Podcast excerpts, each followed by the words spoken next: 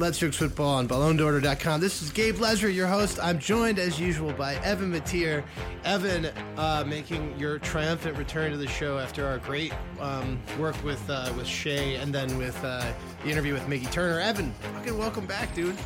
Thank you very much. Very excited here. Got a nice, boring glass of water um, and ready to ready to do it. Yeah, man, we're, we're ready to go. It's about it's the cool thing about this show though is that it is your dessert. Um, you got your main course with our serious shows with Shay and then with Mickey. Here's your dessert show. We're talking about a bunch of a bunch of bullshit. Um, oh, it's such good bullshit though. Lots good bullshit, and we're joined by our great friend from law school and uh, longtime uh, soccer fighter haver, Keir Lamont. Keir, how you doing, buddy? Hey, I'm doing really well. Happy to be here. Always happy to happy to have you on to talk some bullshit. Um, here, uh, just to introduce yourself, um, he is a uh, uh, attorney in Ohio, focusing on data governance and privacy. He is also a uh, avid um, soccer yeller. I think that's a good way to describe what all of us do on this show. Yeah, maybe not a soccer knower, but definitely a soccer yeller. Soccer opinion haver um, and uh, opinion expresser. Um, and well, the cool thing about that is that we have a bunch of semi soccer related shit to talk about. Obviously, we've got um, some Champions League, uh, real MLS hours because I actually need an update from um, Evan. Also, LAFC did some shit. Um, we're going to talk a little bit about. Uh, the final of the Champions League, just really briefly, um, Arsenal's hilarious semi choke job, um, and hilariously Jeremy Corbyn's presence, why why he was at that game, um, and then suddenly and, somehow and why does he look so why and why he looks so bored? He does look. It's amazing. He looks so bored. I wonder why one could look so bored watching um, a fucking shitty Arsenal team play Diego Simeone's Atletico with ten men. I don't know about bored, but thoroughly unimpressed. That Very was one unimpressed. unimpressed boy that I saw. the ultimate unimpressed boy. Um, but I guys, the most important thing, the the topic of the week, because again, this this right here, this is your dessert. Guys, our exes are fighting. Our exes are fighting. Um, FIFA, um, our real ex, is fighting um, President Donald J. Trump on Twitter. There is a legitimate X fight going down in that it's impossible for us to choose who we want to lose more. Is that a fair Right, assessment, Evan?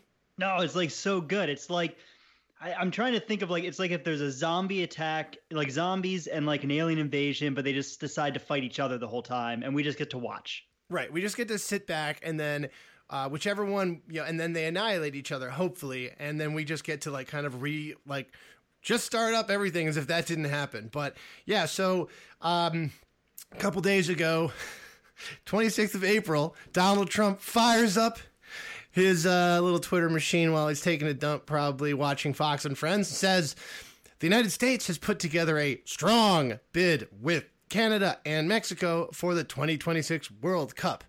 It would be a shame if countries that we always support were to lobby against the U.S. bid. Why should we be supporting those countries when they don't support us, including at the United Nations? Evan, Keir, where, where I mean, is this a, I, I, okay? Is this the coolest crossover event in in in modern history?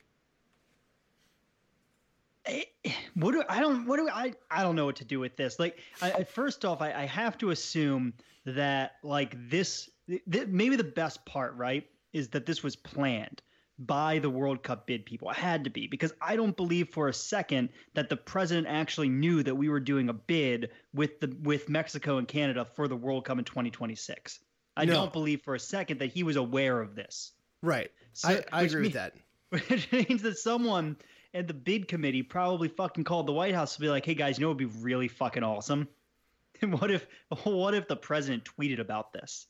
It's amazing. I mean, what's really shocking to me uh, is that he actually included Canada and Mexico in the. Like, he didn't just say the U.S. has put together a strong bid. That's what really gets me because, like, I think it's possible that he knows that there is a U.S. bid for the World Cup, but the idea that he somehow figured out that the U.S. was putting a joint North American bid and included Canada and Mexico in it is really the icing on the cake of this for me. You know, Right, I that- think that's beautiful. We've we've heard so much over the last couple years uh, denigrating NAFTA, and now suddenly our neighbors to the north and south are uh, back in our our president's good graces. Yeah, right. It's, a really good point. I mean, he spent such a lot of time talking about how we need to put up a wall against Mexico and kick both of these countries out of NAFTA and just end NAFTA. And now suddenly, you know what? Joint bid is actually good. Yeah, well, and you know, now- FIFA, FIFA uh, always. The uh, North American Football Tough Guy Association. I mean, well, so FIFA's always saying that soccer puts, you know, football, world football brings people together is what FIFA's all about. So, Gabe, I'm sure that FIFA really loved this tweet, right? FIFA was FIFA, as you might expect, and this is par for the course. I mean, FIFA responds to this tweet with an even funnier response. So, if this tweet was funny, and we're going to get to some of the responses to it from non FIFA people, which are also really funny, but this somehow FIFA managed to make it even funnier by saying, um, quote, rules these rules uh uh they responded to the, the tweet by offering reminder of World Cup bid rules, which warn against, and I swear to God, activities by bidding country governments which may quote active or adversely affect the integrity of the bidding process and create an undue influence on the bidding process. This is that is one. me. It, it is just it's like literally if you could write a tweet that is the image of that like without using the image the image of that chef kissing his fingers like this is the perfect fucking response It is distilled, pure, concentrated hypocrisy. it's like it's just the best. It's so fucking good. look we don't want donald trump to adversely affect the integrity of the bidding process which is in its entirety someone backing up a huge semi truck full of gold and dumping it into Sepp Blatter's personal bank account his tweets might affect that integrity Yeah, literal bags of money have exchanged hands for the Qatar bid, actual cash, and like Trump sending this vaguely threatening tweet about African nations at the UN. That is that this is this is undue influence. It is amazing. I I can just cannot imagine who wrote this tweet or this response rather from FIFA with a straight face. every single thing about this owns. And what, what's also cool are the, I mean, I didn't even know this constituency existed here, but there are like FIFA fans, like fans of FIFA. And they're like trying to explain why it's different that there are bitter rules versus like government interference rules like bitter bitter versus like uh, uh, just general government interference in FIFA. So apparently we care more about the bitter rules, which is which is hilarious because the only time in my experience FIFA has ever once, right, you know, given any shit about any of this stuff is when they like the government of like Nigeria said we weren't going to give you the bo- the give those players the bonuses uh, that they were owed, and FIFA was like, "Oh, we're going to ban your federation." But I just I, this there are people that are trying to like defend FIFA, which rules.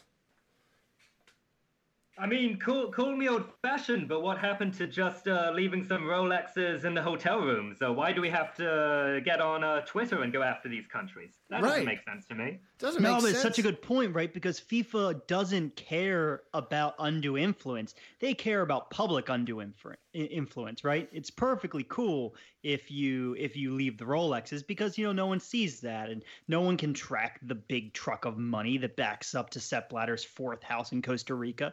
That's not important. What's important is that Trump went public and you know cartels don't work very well out in the open. Yeah. Yeah. Yeah. It's not good. It's fine if a dude in a like cartoon uh, bank robber outfit with the stripes and like the, the, the hat and shit, you know, and, and, and then that like small little thing that only covers his eyes runs up and like, you know, hand Sepp Blatter a check for $20 billion. But it's, it's totally not cool if someone goes on TV and says, you know, give us, you know, give us, give us the, the bid or we might like, you know, not vote with the uh, Moroccan resolution at the UN. like, what the fuck? Oh, it's so good. I also want to. very dumb. I want to shout out to people who are absolutely having regular ones. Um, my favorite is um, Jacob Wohl. So one of the few people that apparently has Keir has blocked on Twitter, but who is an absolute world class uh, Trump sycophant, and like that's his brand. So Jacob Wohl, having an extremely regular one, uh, replies to the the Trump tweet about the United uh, North American bid, saying, and I I I couldn't make this up if I I mean I, this is the kind of thing that if we wrote a joke about how someone who is really stupid would respond to this like this is what they would say so the quote is quote this year's world cup is in russia can't wait to watch america dominate on russian territory Who the fuck is this guy? Like, I actually, who the, I don't know who this person is. he's a, he is extremely online person He's very online. So he's like the online Trump guy. Um, I don't really know how to how to describe him. He was like he he's a hugely followed in the weird world of the conserv like the Trump online, and yeah. he has 150,000 followers on Twitter. This is No not shit. punching down for us. Uh, Yeah. but yeah, he created something called the Washington Reporter, which Oh. is something. Um, Yeah. and he's also like, but he his whole brand is being like the Trump guy online, and you know he was the Trump guy online during the campaign, and he remains the Trump guy online now. And so he had a very cool regular one saying, "Yeah, can't wait to watch America win in Russian territory." Um, It's in response. very and funny. this another amazing one though. His his he's he followed that up with hashtag America First, of course. Then he followed that up another just absolutely having a having a perfectly normal one. He said, "It's time to slap sanctions on Mexico, not handouts like NAFTA."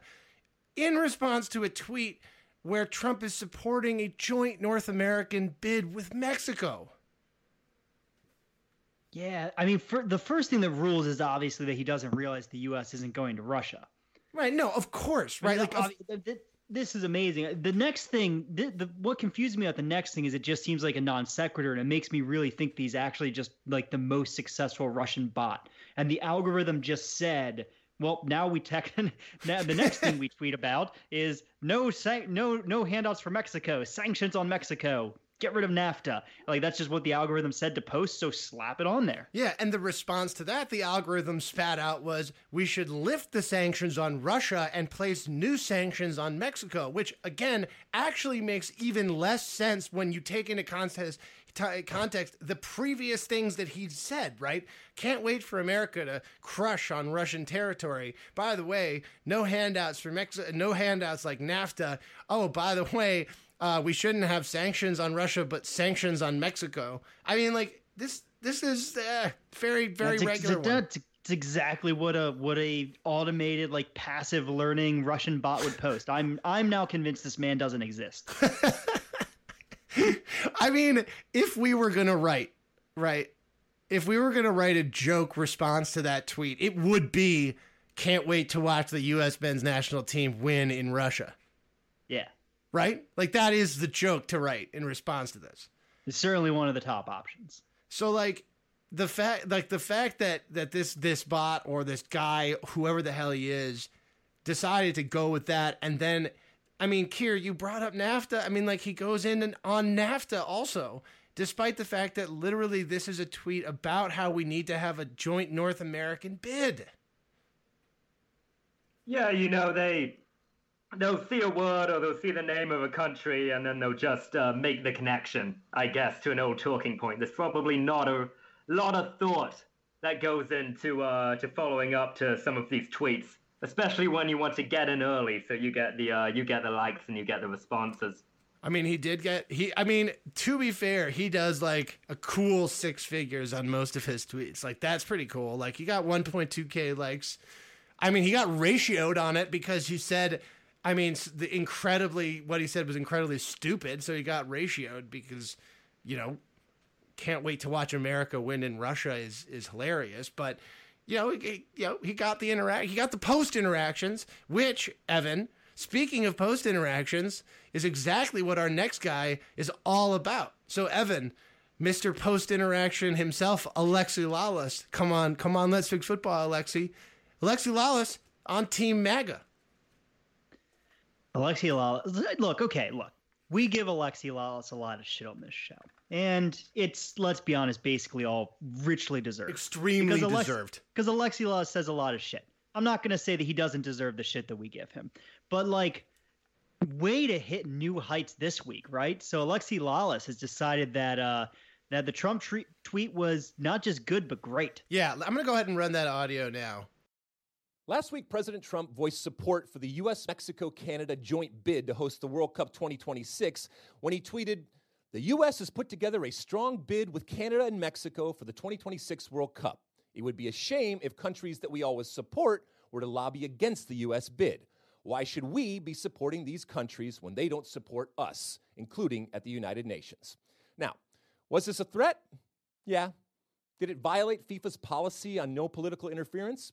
Probably not, but it did push the envelope, which is exactly what President Trump does. He took a page literally out of his own book. In The Art of the Deal, President Trump talks about his 11 tactics in business. Number five, use your leverage. And that's exactly what he and the Joint Bid Committee have done. World Cups are big business, and despite FIFA's efforts, they are always political. And yes, the joint bid helped orchestrate this.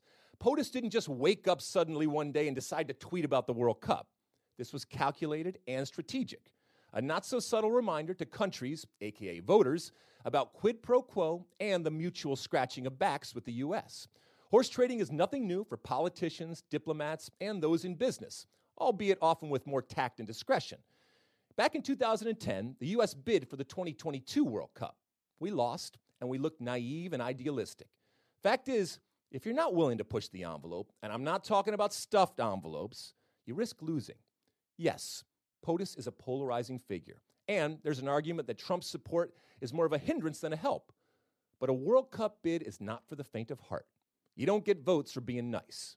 Having the President of the United States engaged and supportive of a World Cup bid is a good thing. This is bringing the big dog in, and he's being used for his bark as much as his bite. But ultimately, he's being used to get the job done. Yeah, so that's that that is Alexi Lalas. I mean, it's it's what's incredible about this is I, I just I actually am on honest to God at a loss for words with this one. Like I he he is he is such a comical figure. I like how it. I, I like how many different threads it pulls together, right? So it basically like applies the five-dimensional chess chess theory of Donald Trump from the political sphere into soccer and it's like well don't you see how smart a move this is for the bid people to bring this in and you know having the president on your side like that's the big dog. And that's so good and it's so smart and there's you know is it a little bit cynical? Yeah but it's good because we're going to get the bid. What's really cool about it, on top of all that, because obviously that's all incredible bullshit and and you know classic classic bullshit, is that he clearly has also read Art of the Deal. Oh, that's right. God, I fucking forgot. Yes, he fucking quotes like he's he's like giving chapter and fucking verse. Like, well, if you turn to page 146, you can see that the uh, the sixth technique of the fourth method says that this is precisely what you're supposed to do. It's so it's and like it's I guess we shouldn't be surprised exactly, but like the the, the sense the any I I mean let's all right let's just break this down in a couple levels. First of all, if Alexi Lalas really wants the American bid to succeed, I can't imagine a a stupider way for for one to go about doing that than having Donald Trump involve himself, right? Like do, involving Trump in supporting the the the joint North American bid essentially guarantees that people will vote against it, I think.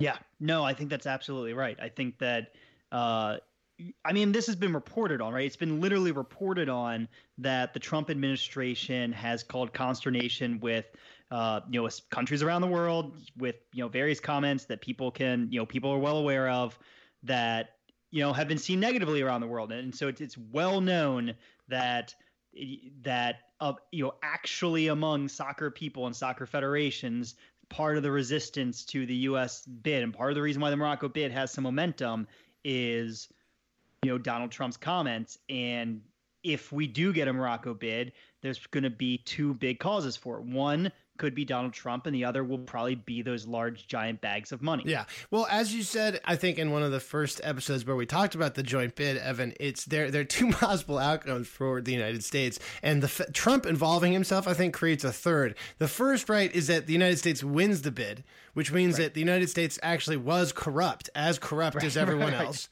The second po- possibility is that they don't win the bid, which means that they weren't as corrupt as everyone else. But I think Trump involving himself creates a third possibility, which is that the United States tries to be as corrupt as everyone else, but everyone hates Donald Trump, so they give the bid so to someone much. else anyways. Right, they literally say, "Nah, your money's no good here." right, like we don't want your your fucking Donald Trump blood money. Like we'd rather take the Morocco sacks of gold and not your sacks of gold, right? Yeah, yeah, that's really depressing because I at least want them to take our sacks of gold. Like, I mean, it's kind of it's it's like you don't really want to go to the party, but you want to be invited. Yeah, come on. Like, what, is our money not good enough for you? is that you good people? enough for you, fuckheads? oh my we'll take our business to FIBA then. Yeah, like if we can't if we can't bribe FIFA, like what the fuck can this stupid country do at this point? Oh my god. All right, okay, okay. So I think that's a good um I think that puts a good coda on our amazing section talking about the incredibly regular US bid and the incredibly normal president involvement in it. Um so, so and before, one quick thing before we move on just because um we haven't talked about it in a while. Uh, Gabe, what do you have a handicap for whether uh, right now U.S. versus Mexico bid or uh, Morocco bid? What do you think happens? Oh my god.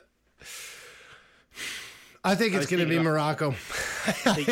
I, am really worried it's going to be the Morocco, but I think in the end, I, I, if I had to put money on it, I think I'd put 60-40 for the North American bid right now. Right now, I think. But yeah. here's here's what I'd say, and and I'd be interested to hear you guys uh, on this. I think it's possible we have a third bidder jump in and kind of play the white knight because people don't love Morocco and the North American bid has taken some fatal press. so, what happens if a a nation comes in and says, "We have all of the infrastructure essentially ready to do this. Just give it to us. We'll do it and deal with it. Why don't you deal with the next bid set down the road?" And so, for example, what if you know Spain, Portugal just kind of swoop in and say, "We're going to do an Iberian bid. Give it to us." Can they is is the bid period past? Like can can we have new bidders at this point? I'm not sure. Oh, I don't know. I, I, I, I think just... I think the bid period might be past. Keir, do you have any thoughts on the bids? I don't know. They uh they decide in a bit over a month, right? So there's yeah. not a lot of time for anyone to get in. But I guess if they decide they don't like yeah, either right. either location, they could probably uh solicit they someone else to get involved. They they're fucking FIFA. Like they can just. I mean, it feels like they can just do whatever the living fuck that they want. Also, if you have yeah. any problem with what anything that FIFA does, you can always tweet at Infantino on Twitter. That's right.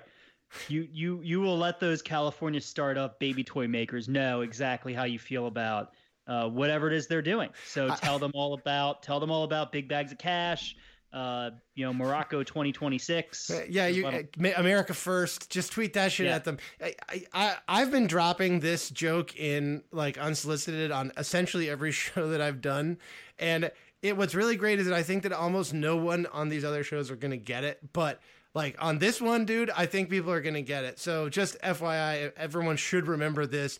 When Sepp Blatter tweeted about how he supported the Morocco bid. He did hashtag FIFA, hashtag World Cup, and then he tried to tag Gianni Infantino, who runs FIFA, but instead of finding his actual Twitter profile, he just did at Infantino, and at Infantino is the handle of a California based toy company that makes baby toys that hook onto strollers. Yeah. It's very oh, good. That rules. Um, great great content. Really good really all-time stuff. So you know tweet at infantino with any any problems you have with with our show as well obviously. Um so i think i think i think it puts a good coda on the trump bid us normal situation section of our show.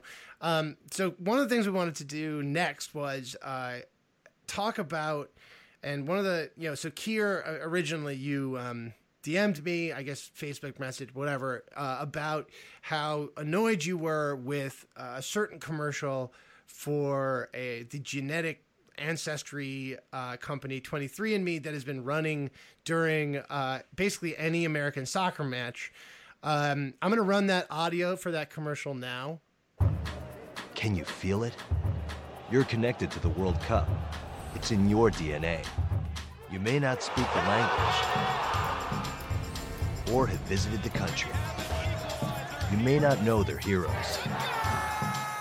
But we're all connected to a World Cup nation through our DNA. So this summer, root for your roots. Watch the FIFA World Cup on Fox and let Fox broadcast sponsor 23andMe help you find your team. Okay, so essentially, what what we've got here here is this company saying, "Look, we have the World Cup. The U.S. men's national team isn't in it. Send us your DNA, and we'll tell you uh, essentially, you know, your ancestry and which team you can root for, even if you like, oh, I've never been there, but I can root for this team or whatever." Yeah, you know, my uh, my heart actually goes out to Fox Sports here, right? They pay what 200 million for the broadcasting rights for the World Cup, and then the U.S. can't get past, you know, Trinidad and Tobago, a country with the population of Dallas, Texas. you do. You think there's no way, there's no way that Americans are actually going to watch soccer because they like the sport. No, you have to you have to gin up some jingoism around this. So what do you do? Okay, okay, have people uh, spit in a cup. We'll uh, send that out to California, and they'll get back and they'll uh, tell you tell you what team to root for. it's I'm not sure if I'm annoyed by how by just how base that is or how brilliant that is. Yeah, I'm really, I'm really like split on whether it's in. You know what it is, dude? I think it's just both. Right? It's both an inc- it's an incredible, incredible scam, but it's also like it, it it does sort of. I mean, it does sort of makes sense from like a corporate perspective. I mean, like if I were 23andMe and someone had come to me and said, "What should our next campaign be?" This would have been it. It wouldn't have been the the campaign where uh, someone said, "Yo, uh, my whole family traditions like we are we are Irish. Like I learned like Gaelic and and to do the Irish step. Then I spat in a cup, and my DNA came back. And oh my God, I'm actually from Germany. So now I only wear lederhosen everywhere. Like that. That's a stupid commercial. But this is actually a really good way to get people to get into it. Evan, look, I know that you. Uh, Uh, and I'm so, I mean- interested to get to get to get you in here because I know you don't exactly have the same perspective that Keir and I have Nope. um, on this. Yeah, so like for, okay, first full disclosure, I've spat in that cup. In fact, with 23andMe is actually the service that I used. Um, not one, but two people got that for me for a Christmas present. It was so obvious that it was a thing I was going to do. Um, and uh, so I did that, did the did the ancestry thing. It was a lot of fun. It uh, no surprises for me. Confirmed exactly what I already thought, just based on you know family history and everything, which is that I'm half uh, half British. Uh, so it you know breaks down by by region, half uh, you know British Isles and half uh, um, uh, uh, French German. So all northwestern European. Very. So which which of the 15 countries in that general like DNA profile are you rooting for? Yeah, well, so I mean, so th- this is the, th- so here's the way I think about it. I'm not as annoyed as you guys are about the whole thing. Not not nearly as annoyed because I think that there are a million reasons why you might pick a secondary uh, a secondary national team to root for at the World Cup. And I think that it's true that like a lot of people aren't going to watch the World Cup just for the love of soccer. Even if you do love soccer, you're going to want to have some kind of rooting interest. Like I, you know, I've long ago decided that I was going to root for England at this World Cup. Um, they're usually my second uh, national team that I root for, just because I know a lot of the players from EPL, and you know I feel more affinity with you know England and English culture, I suppose, than a lot of other countries. And this is enough, right? That's enough to Right. to give them an edge for me over whatever Angola. Like it doesn't matter. Um, it's more of an attachment, and like sports is all a little bit about tribalism, which is all about like, do you have more attachment to this team or another? And so then the question is like, does 23andMe give you a reason to think that you have enough more, you know, enough greater attachment to one country over another in order to root for them instead of another random country. I don't think it's ridiculous to think that that's the case. I think, you know, if there's what they're selling is some kind of loose sense of heritage, um, based on you know where your ancestors geographically came from. It's obviously a loose heuristic, and anyone who thinks it's more than a loose heuristic for cultural ancestry is stupid. But even as a loose heuristic for your cultural ancestry, like it's not that dumb to say, ah, you know, my family came from you know Iberian Peninsula. I guess Spain or Portugal is a more rational choice for me to root for than something random like you know, fuck, I don't know, Russia, right? Maybe that you know that's enough maybe to give you everyone on this podcast roots for russia huh? Yes. But okay so i i don't think that what Keir and i or at least what i'm saying i i i, I think this is pretty dumb but i i also say I don't give a shit how you choose what team you root for, and I don't give a shit even even more so when it comes to a World Cup where your country isn't in it. Like, who cares? Like, I I have like a heuristic that I use basically, which is like, uh, if it, you know, is it Spain or Portugal? And if the answer is no, then basically I root for uh, any team from like from Africa and any of the like underdog South American teams, and kind of end of list. Uh, and then basically like against teams that I think would be able to beat Spain or Portugal if they weren't um, if they're advancing. So like I, against Germany. Mm-hmm. Uh, but that's just a random and and based on my own biases and and whatnot, I'm sure. But and so I, I don't think this for me the issue is choosing a heuristic of how to like or providing a heuristic of how to choose a team to root for at this World Cup. I think for me the issue is uh and like look uh, obviously, uh, and I think I'm, I'm, glad you you're you're on this side too. The the the the locate the idea that DNA analysis is anything more than a best guess at a series of possible places where you could be is uh, facetious. But I think that you already kind of admitted that or agree with that, and I have no problem with the kind of heuristic aspect. I I think here you were saying. Um, you know some interesting stuff about how Brazilian, specifically Brazilian, but I think that probably applies to a lot of South American. Like how, how that like that DNA analysis for those people is actually going to be a very much more complicated thing that could lead to unpleasant outcomes. Well, you know, um, countries are just lines drawn on a map and really isn't going to be captured that well by what you're uh, putting into these uh, and what you're reading from these uh, DNA tests. Yeah, I mean that's certainly true, and and, look, um, bef- you know, before and after I did my 23andMe test, I had done a bunch of reading on the methodology and the accuracy um, and you know, if you read the fine print, they're pretty clear about yeah. what it is they're actually doing and what it is the data actually tells you. And actually, 23andMe I think is better than some of the other services because they don't try try to break it down into individual countries. It, it's all regional, um, and so it tries to hew to the population genetics yeah. and not not pigeonhole it too much into the political boundaries. Um, there's definitely the thing you mentioned, Gabe, with it being more complicated for someone in South America is 100% true. So the way that this service actually works is it tests your genetic mark. It runs an algorithm against your genetic markers that compares it to a database of gen- genetic markers with certain known quantities. You know where these people were from. You know that they they, you know, they could actually prove outside the genetics um, and the population genetics of those areas. And the more data they have in the database, the more accurate the algorithm is. And so for like uh, for like white people in America, for the people of European descent, and it's much more accurate. They just have a lot more data for Europe and in particular Western Europe. So like mine's actually probably reasonably accurate, just because it's it's areas of the world they have a ton of data for.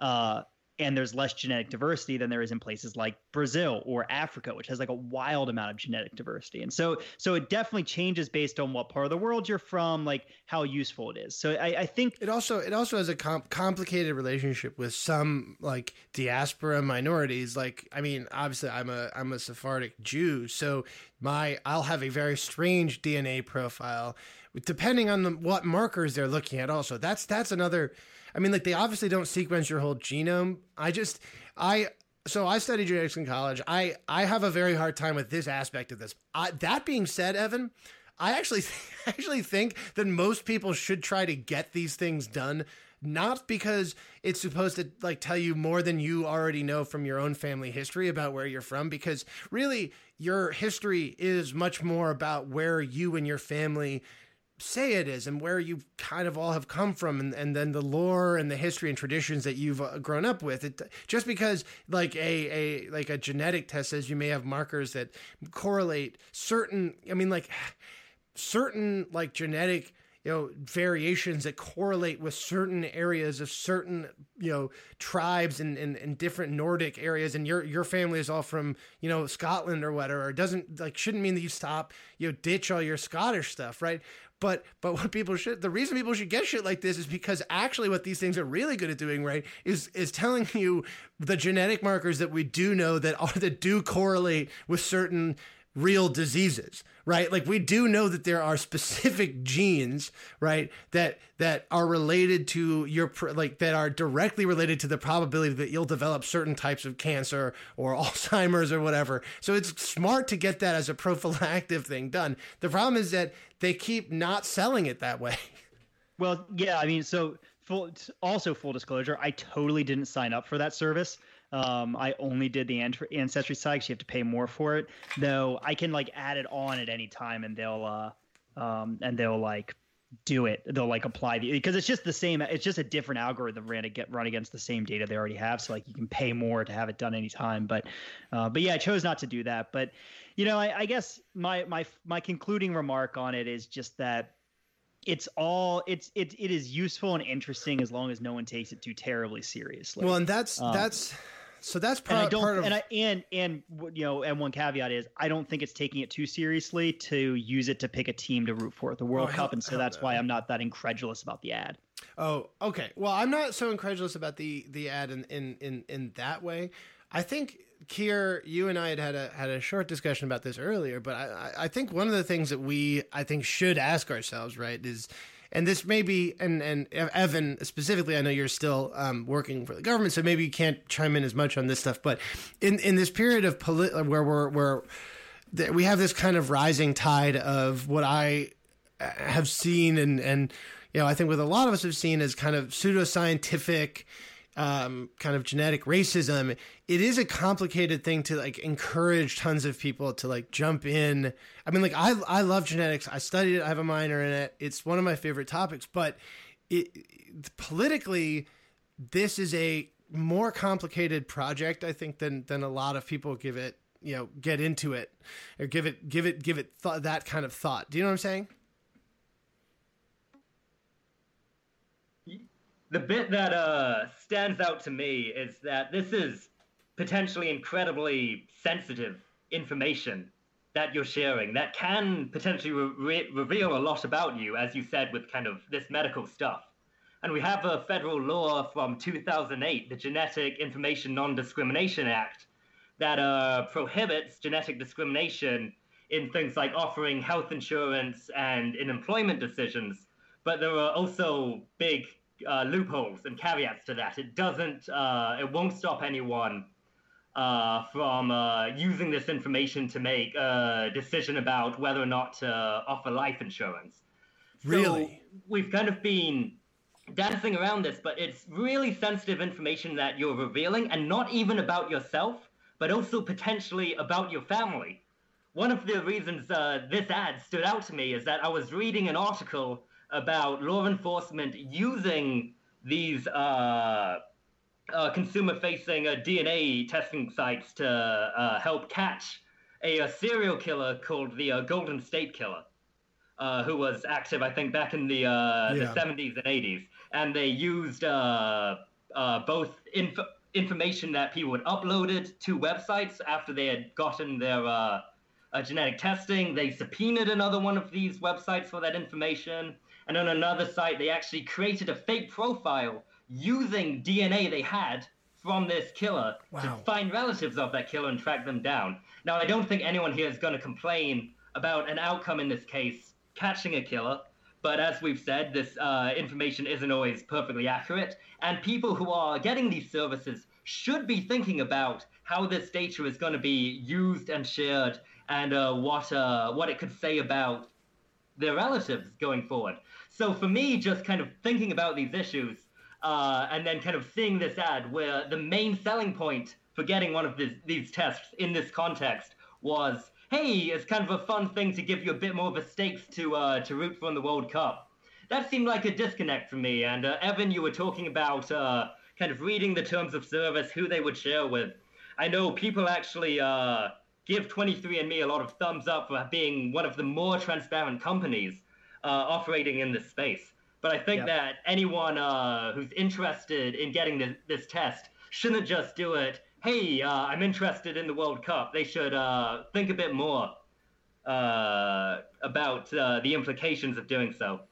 That is such an interesting point, Kieran. Thank you for sharing that. That so I, I, you know, I've been working myself in some of some of the you know, more on the, the consumer side, data privacy and, and, and cybersecurity side. And, and this is the kind of question that should be occurring to people and to, it should have frankly occurred to me immediately. What, what I, what, what occurred to me immediately was like the idea that we could, that, that there's been so much of a focus on, um, you know, genetics as a predictor of, and as you said, like like using it as life insurance, but as a predictor of many other things, right? As there's been this recently a, a whole whole discussion of like uh, you know, this this kind of, in my view, kind of pseudoscientific link between uh, uh, the genetics of intelligence and the genetics of race, which is you know, quite, in my view, quite bogus and quite pseudoscientific. But like the idea that the people that are trying to make that argument would get their hands on this data somehow is, is also something that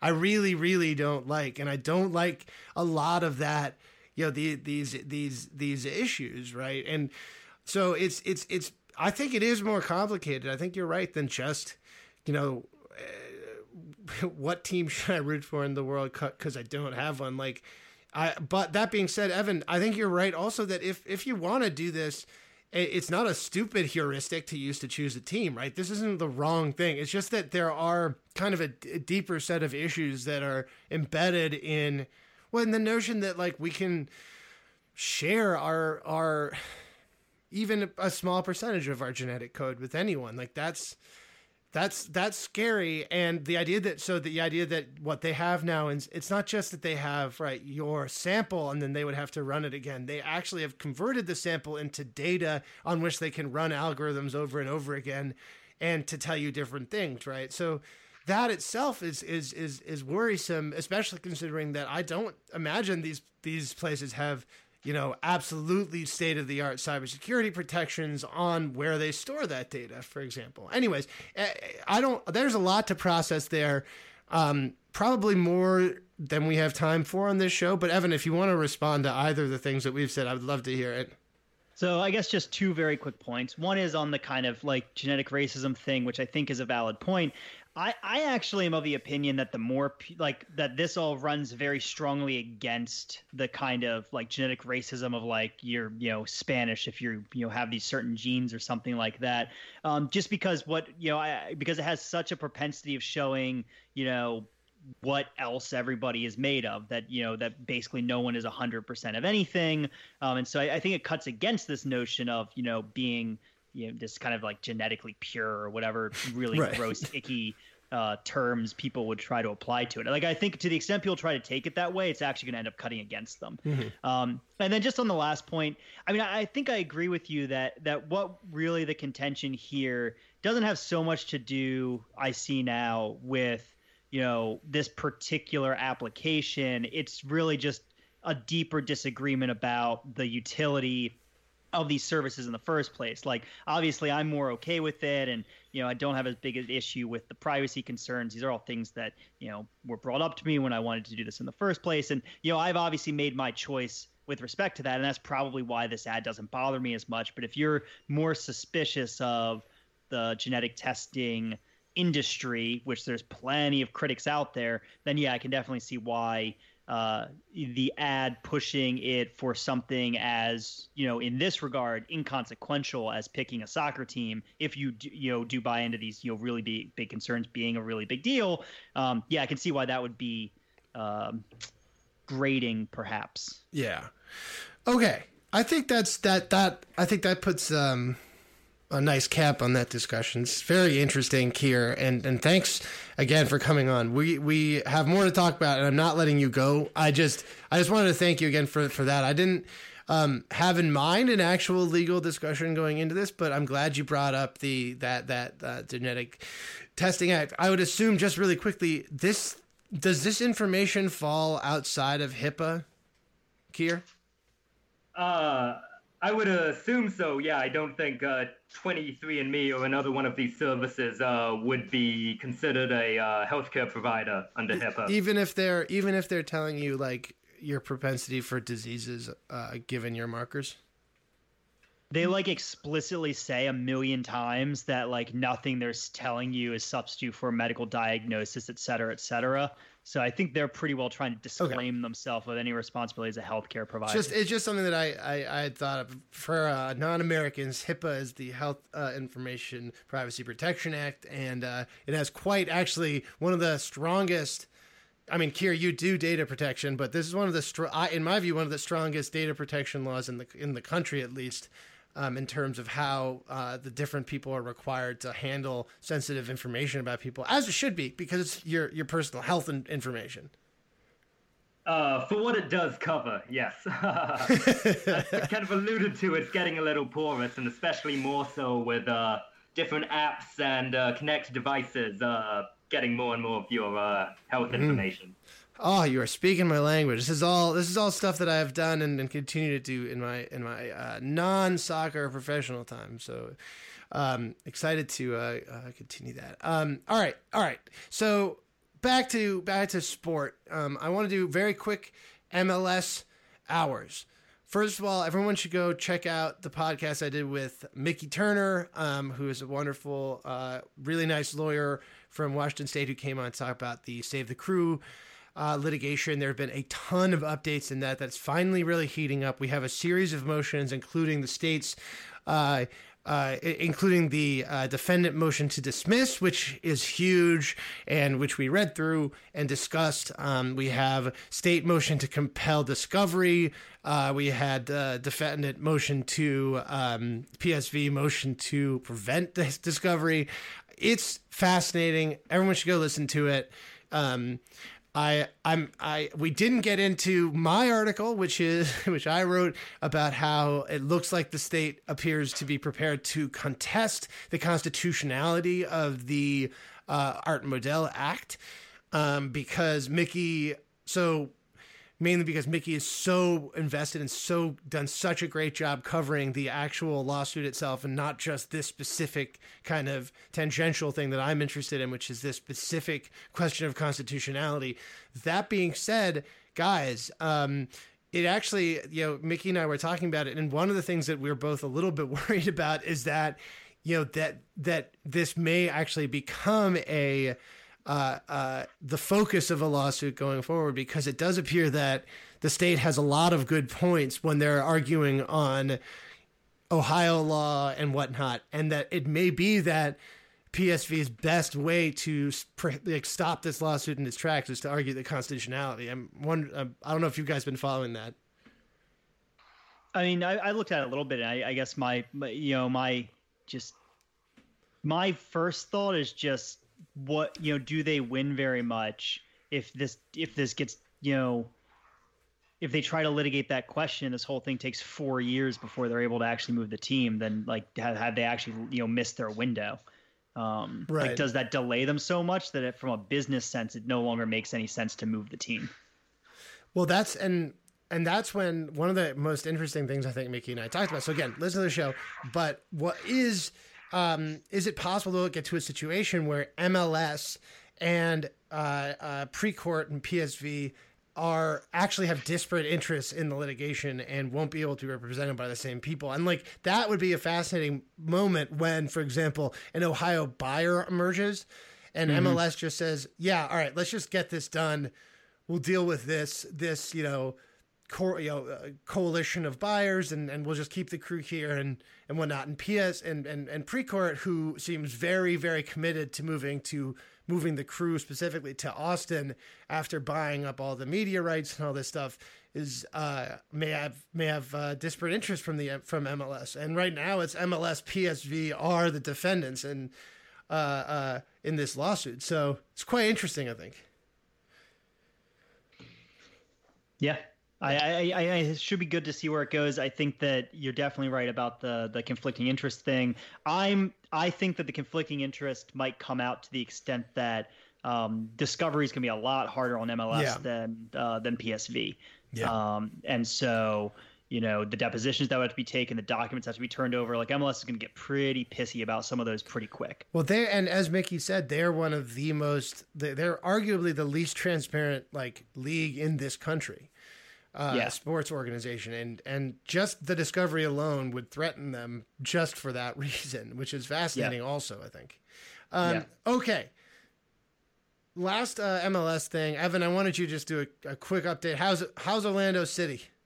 Uh, Orlando City just won their fifth on the bounce, uh, which is a lot of fun. They're Um, I will say that Jason Kreis, the uh, Orlando City manager, keeps doing hashtag trust the process, which is Yeah. annoying and What- should, you know he should funny? pay royalties for it. Is Orlando City totally didn't do the process though, right? They blew up their team and just bought a bunch of fucking bought you know, they traded all their allocation money for stars, which is the complete opposite of the process. The process, the is process. Gather, gather, gather young assets and everything. Um, and he's like, wait, Sacha Kljestan and Dom Dwyer, yeah, you guys are good. We'll just buy you. Um, It's not the process. so it's very stupid, but on the other hand, they've made it. They, they can't really stop them from scoring, but they score a lot, so they win. And I mean, they're good. They're third in the East right now, but they're you know they're up there in points with Atlanta and NYCFC, but they're not nearly as good as Atlanta and NYCFC. Yeah, they're they're, they're the two best teams in the league this year, I think.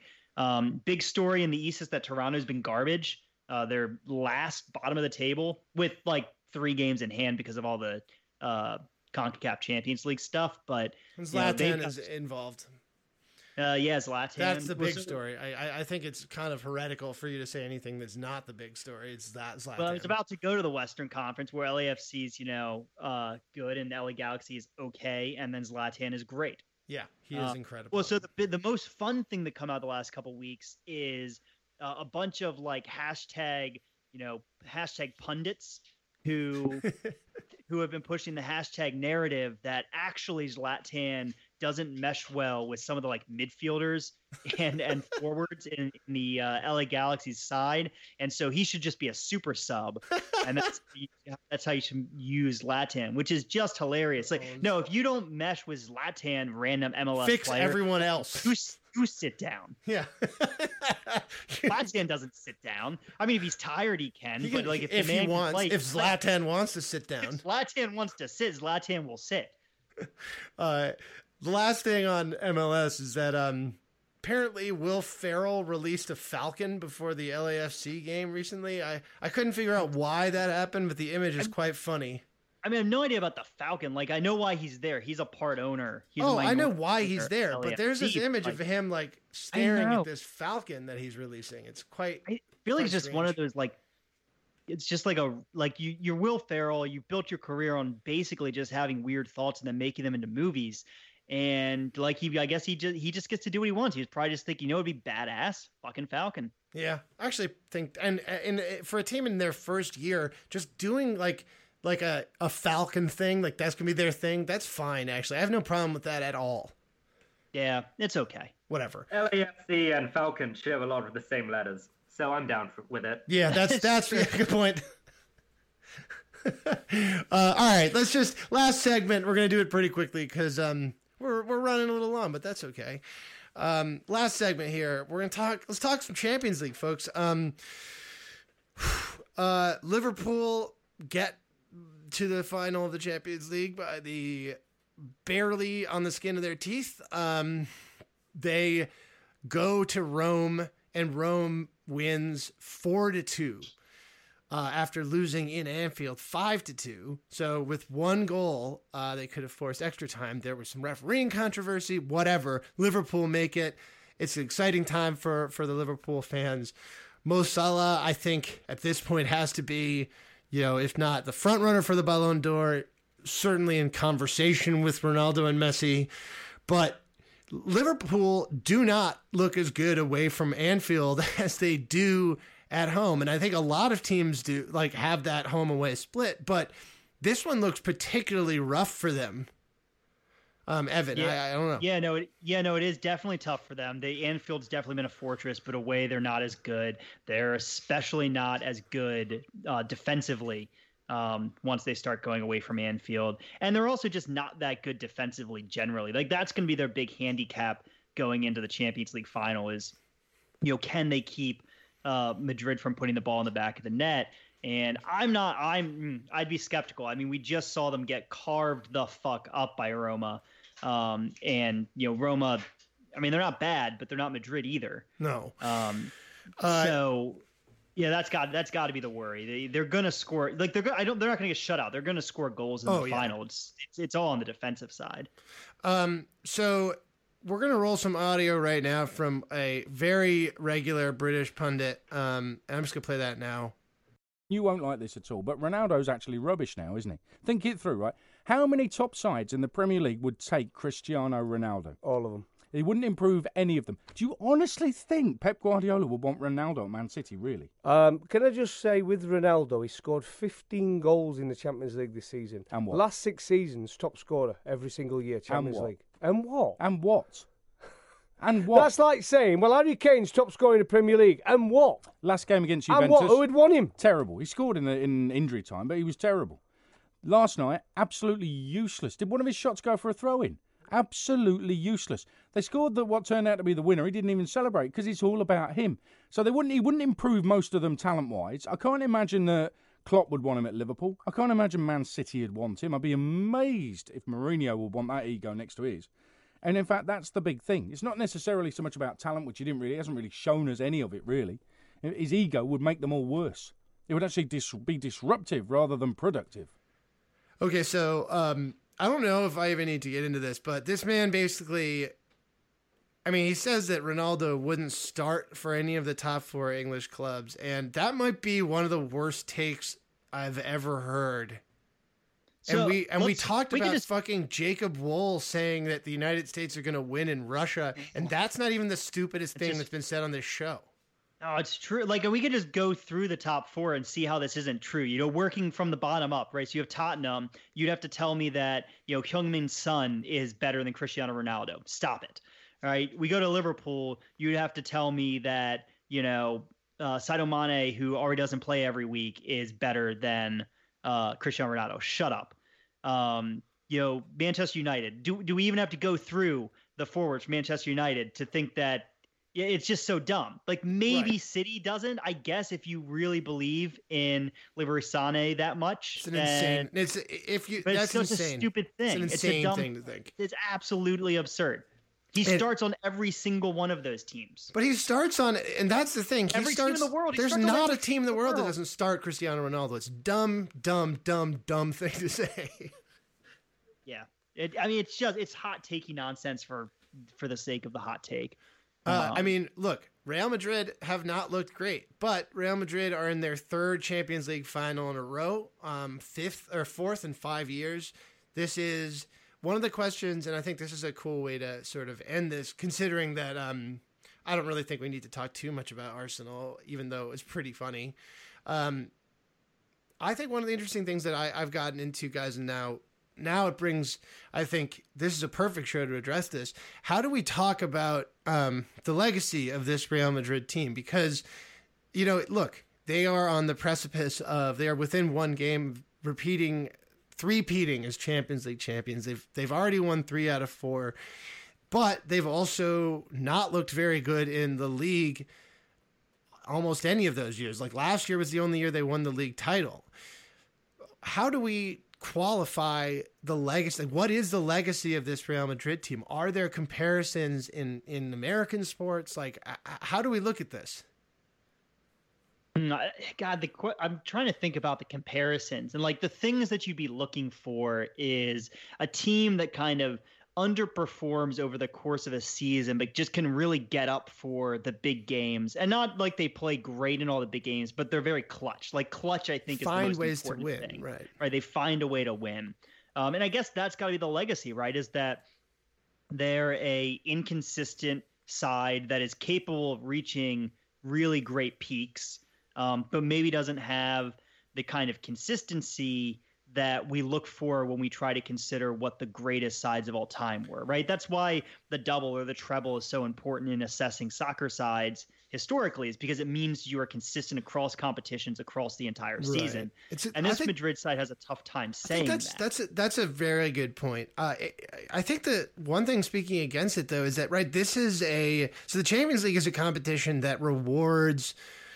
teams randomness. It re- rewards luck more than the the the, the league, uh, and it is it is you know, and it rewards kind of day by day random greatness.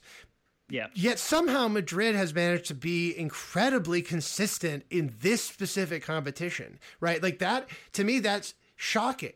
Like the, no other team in the modern history of the sport has been this consistent in the one competition that doesn't reward consistency, right? Like I, I- I think there's two explanations for that for me, right? So one is that I think that the Champions League kind of like you can see this in the NBA playoffs right now too. Like teams with playoff experience tend to do well in those pressure moments. And like that randomness isn't always super random. Sometimes it's just that's a, it's a team succumbing to pressure. Um, and Madrid is able to take advantage of these moments because they've been in it so much. They have so much experience. And then, so that's a very positive thing for them. And then on the flip side, there's a negative thing for them, which is, you know, I think there's a team that's won a lot, a lot of players who have won a lot.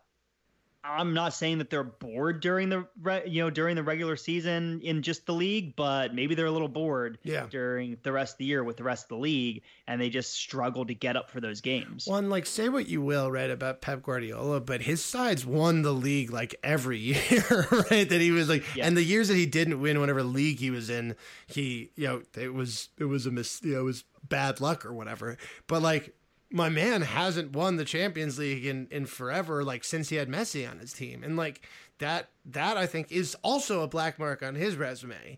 Uh, Yep. I will say, uh, so the, the here the, the two comps that I heard when I kind of put this question out there, and Keir, I'm interested in your opinion on this as well in terms of the comp with respect to basketball, and maybe there's one in. I mean, you know what? Maybe maybe more like uh, it doesn't matter. I the, the comps that I heard was this, and I think the best one was from our friend Luke Thomas, who's uh, a a great MMA journalist. Um, if you guys follow that, you should follow him. He he rules. But he he told me that his the way that he kind of sees this Madrid, it reminds him a lot of that like mid to late '90s Yankees team, where sure there were a couple years where they were really really superb, but they were not at all always the best team going into the playoffs, but they found ways to win and get to the World Series and win the World Series or whatever, take it to Game Seven in 2001. I thought that was a really good comp. I also heard uh, the this Real Madrid are like the um, Jordan era Bulls, which I didn't buy as much, except for one part of it, which is that I think that Zidane is a lot like Phil Jackson because Phil Jackson had fucking incomprehensible tactics that shouldn't work, but he's such a good man manager and happens to be in each of his like stints working with like all time great players that they just kind of did it. uh, but the, I, I the Yankees comp from from Luke a lot. I think that that that's a good comp, also because we don't give trophies anymore, or in any sport in this country, to teams that have the best regular season record. And we don't, right? So like the '90s, that '90s era Yankees didn't have the best record in the East most years, but somehow they still won the World Series those years. Yeah, I mean, I yeah, I guess that's right. It's just so it's just so hard.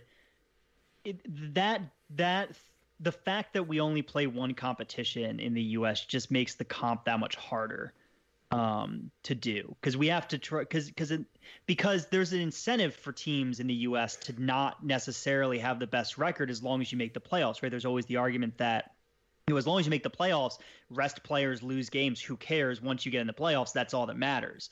Um, there, Yeah, because there's will, no uh. Yeah, they'll get fun of uh, caring too much about the regular season if they Yeah. go for an all-time uh, great regular season record uh, in basically all the sports in this country, but uh, especially with the uh, Golden State Warriors a couple years back. Right. Yeah, and so the, you know that makes the comp just just tough. But um, yeah, I don't know. I, I guess it's gonna. I I guess it, it's really just going to be how, like, I know how people are going to spin this Madrid side. They're going to spin them as European success. That's the hardest competition. Who really cares about the league? Right. Like, that's the spin.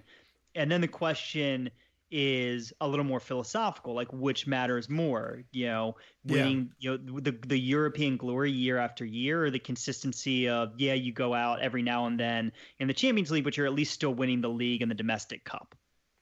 Yeah, it's it's a really, and I think on I I- I just sort of to, to to wrap this up, like my feeling is, and I'm a Real Madrid fan. Like this is the greatest era of, of my life watching this club. Uh, but I I would say that they have, and this is one of the great things about sports. Evan, we talk about this all the time. Like you get to have these. This is the whole point. We get to have these these discussions, right? But this this specific team, I think, should be in with a shout and considered in that conversation of all-time great teams but i think they're forever going to have that black mark on their record that while they were doing this stuff that never had been done in the modern champions league uh, they also did not have domestic success. They got eliminated from, I mean, they got the funniest elimination ever from the Spanish domestic cup when they started a player who wasn't eligible.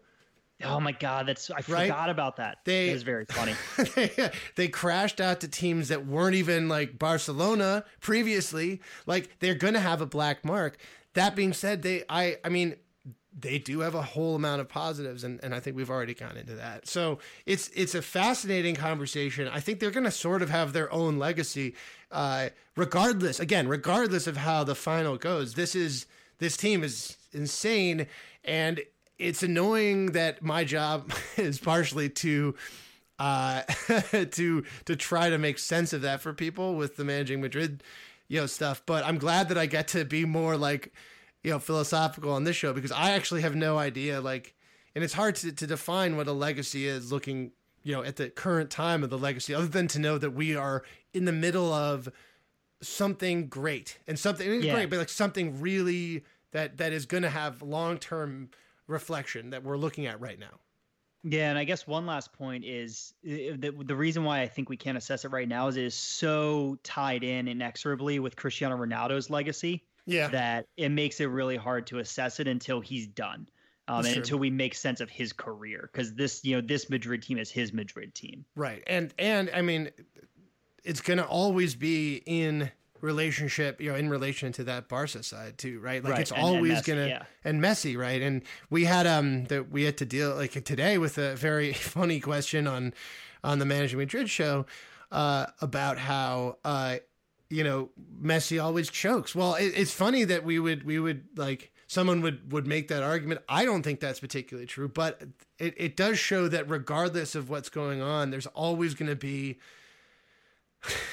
there's always going to be that uh, comparison. It's almost like Magic and Bird, right? Where you almost can't talk about the, uh, uh, you almost can't talk about one without bringing up the other, and you talk when you're talking about legacy. Yeah, when they're when they're that good and they're at that level at the same time, they become each other's point of reference. Um, and so you- it just it literally there wouldn't be any you know there's no ground to compare them to anywhere anywhere else. You just can't have the conversation without it. Right. Uh, Keir, thank you so much for coming on and bullshitting our way through this. It's been a pla- it's been a blast, man, and um, we'll have to have you back on. Uh, to be quite honest, to talk more about this data privacy stuff because I think it's fascinating and I just feel like it. So, thank you so For much sure, for coming man. on. And buddy. you know, uh, thanks for having me, you guys. And you know, I'm out here in Columbus, and I'm seeing uh, the Save the Crew hashtag Hell yeah. every single day, and we're uh, we're a big fan of your yeah, uh, coverage of this ongoing uh, saga we Save the found Crew. ourselves in. So if you ever need a uh, beat reporter on the ground to cover any of this, uh, you know you can hit me up. Don't make Hell yeah. offers. Don't make offers you can't uh you can't follow up on there, buddy. But yeah, absolutely. Save the crew. We are we've always been 100% on this stuff and yo, this is huge. Uh Keir, thanks so much for coming on. Evan, we'll talk soon, buddy. Talk to you later, man. On guard. I'll let you try my Wu-Tang style. Bring the motherfucking ruckus. Bring the motherfucking ruckus. Bring the mother, bring the motherfucking ruckus. Bring the motherfucking ruckus.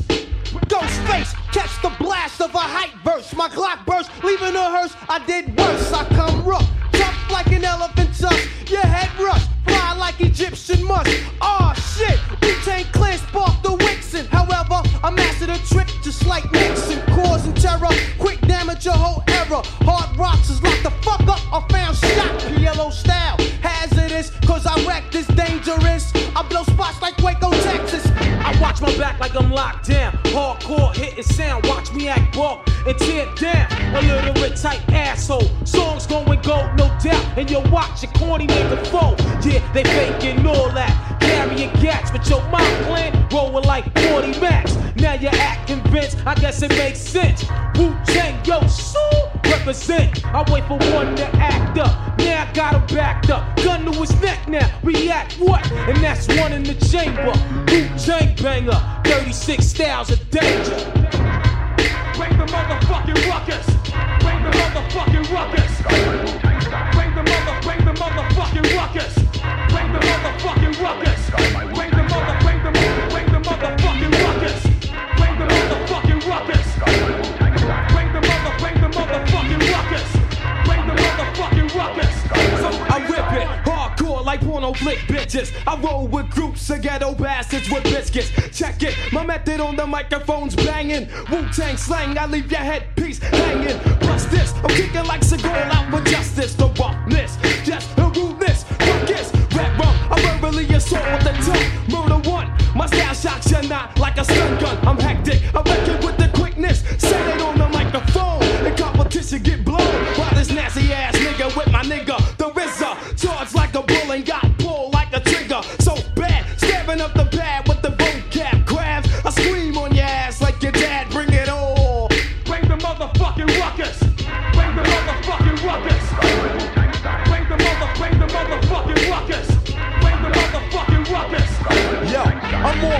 slave man boots, new recruits. I'm fucking up MC troops. I break glutes and trample shit while I stomp. I'm unholing that ass cause I'm straight out the swamp. Creeping up on sight, now it's fight night. My Wu Tang slang is mad fucking dangerous and more deadly than the stroke of an axe.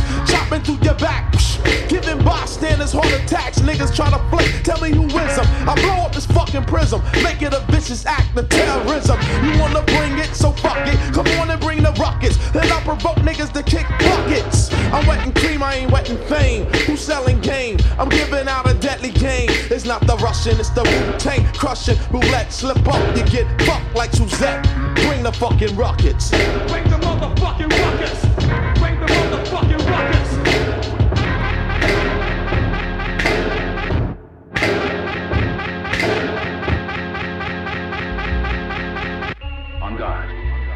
Try my Wu-Tang style.